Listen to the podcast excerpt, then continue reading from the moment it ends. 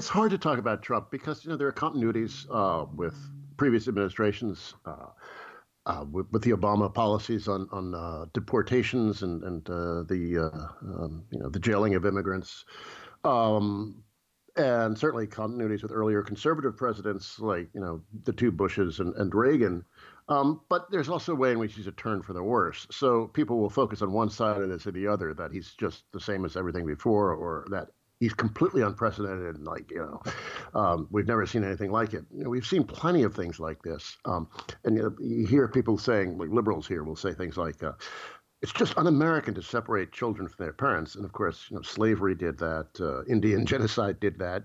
Um, we have two million people in jail who are um, many of whom are separated from their children. So, you know, this is, there are many aspects of American life going back centuries where we have been separating children from their parents uh, through law enforcement moves. Um, but there, also there's a, there's a, it, it, does seem like there's an increase in the brutality and severity of it. So I think there, there, there's this, you know, change in, in tone and severity. And Obama was um, a very slick fellow. He you know, he speaks extremely well. He's very sophisticated, very knowledgeable. He knows what he's talking about.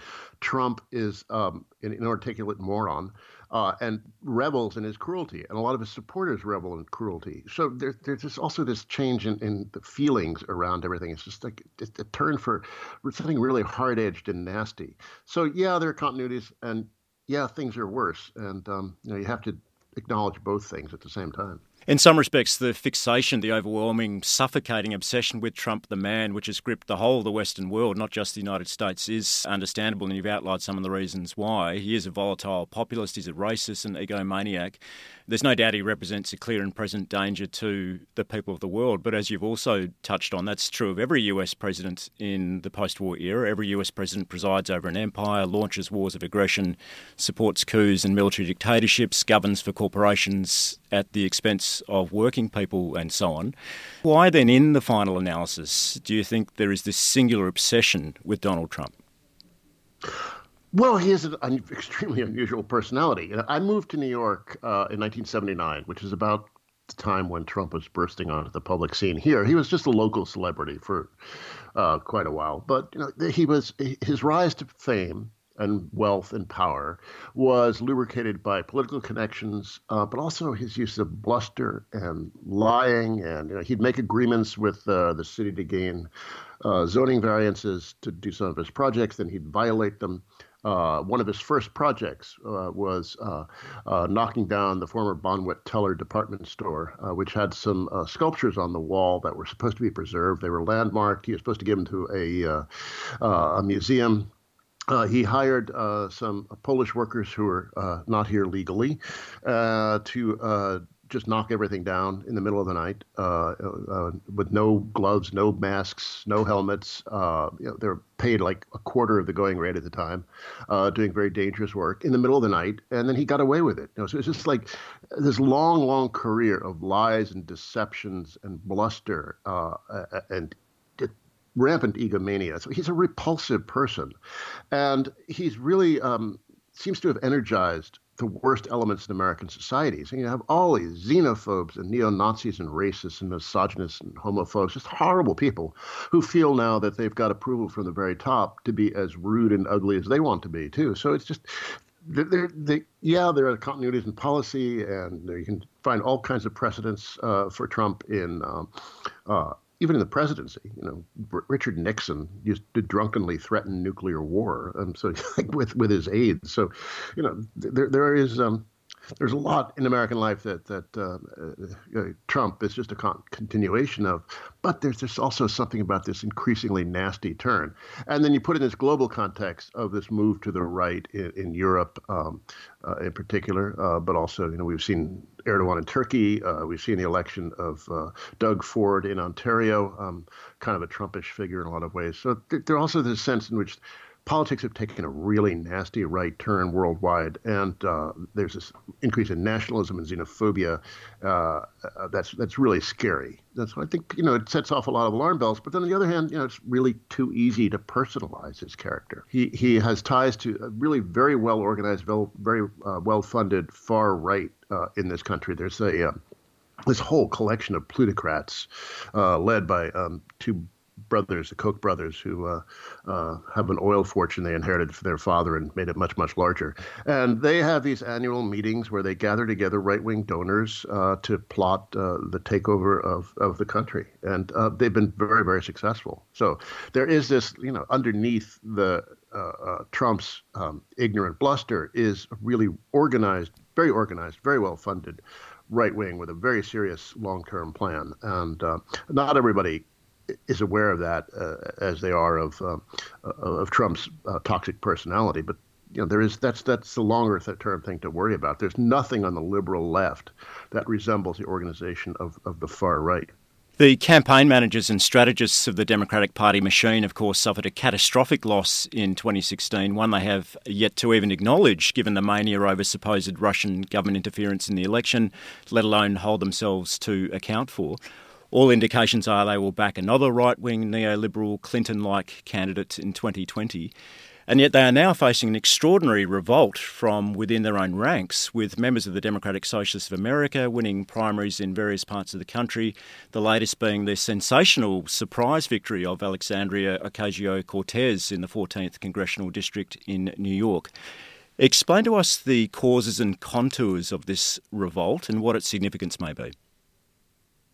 Yeah, well, as you said, the, the Democratic Party leadership, uh, you know, the, the leaders in, in, in, Congress, the, the the head of the party, um, has uh, done everything it can not to learn the lessons of the 2016 election, which is running a tired old neoliberal with little popular appeal.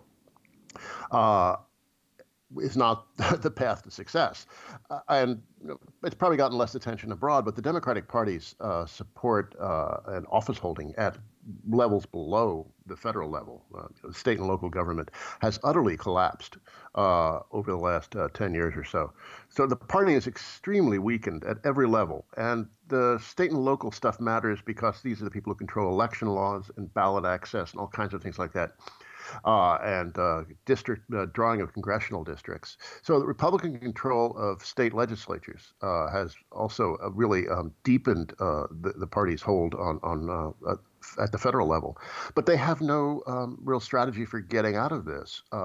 they remain very loyal to their um, their corporate and Wall Street funders. Uh, and you know, this is the, the, fundamental contradiction of the Democratic Party is that it's essentially a party of capital that has to pretend otherwise for electoral reasons now and then. So what this produces are these strange uh, episodes that we're seen as spinelessness or weakness or you know incomprehension, but really they're just trying to do uh, uh, the work of their funders um, while appearing not to be doing the work of their funders.